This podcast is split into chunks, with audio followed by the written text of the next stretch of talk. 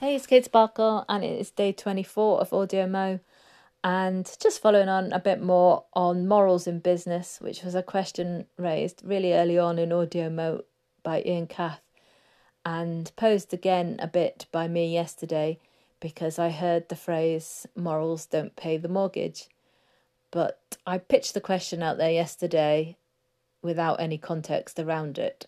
So I'm just going to start and say, the way it came up yesterday was actually that somebody had taken a moral decision which had then had a negative impact on their sales.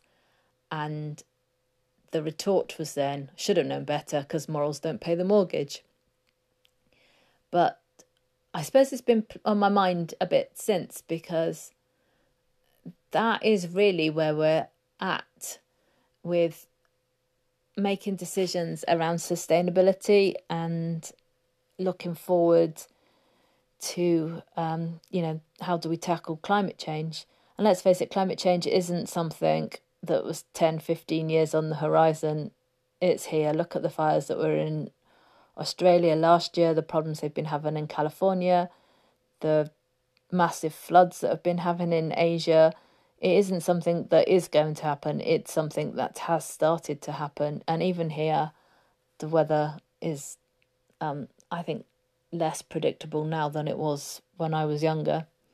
So, how do we shift our whole mindset from um, money and the value of money to the value of our environment and our limited resources